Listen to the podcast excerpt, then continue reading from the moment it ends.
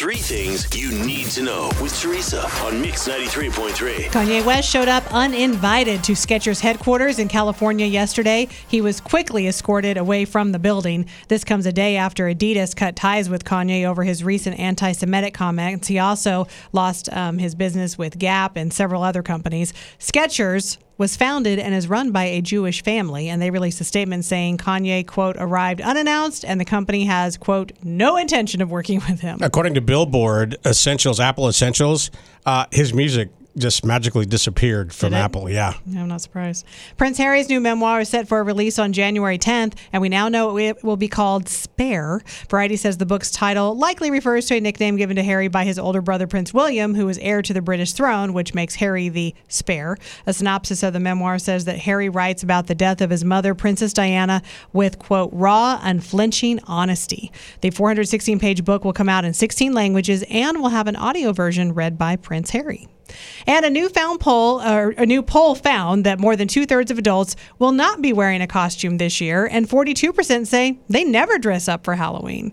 Dressing up stays pretty popular until you hit your 30s, then you do it less and less. I think because I think when you hit your 30s, you have a kid, and the focus is on the kid, the young toddler or a child, to dress them up for Halloween. Yeah, but I think a lot of adults get invited to parties, and I do feel that every year, less and less, I'm just not into the dressing up part. Like, I I'm- definitely want to put on a shirt that just says boo.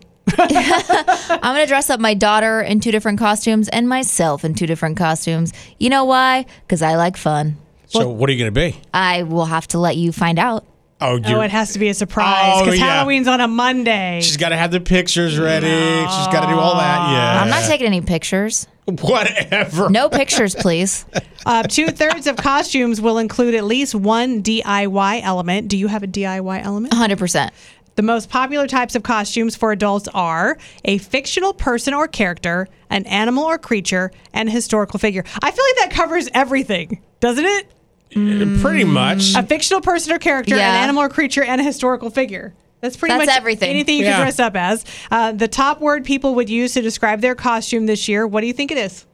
The top word? The top word. Sexy? No. I would say popular. Funny. Funny. Okay, that's fun. Remember, we decided that there's two kinds of women: the ones who dress sexy and the ones who wear a hot dog costume. Boom, talking about Tara. Right over here. Yep. And then finally, a tiny little six percent of us are coordinating our costume with a coworker.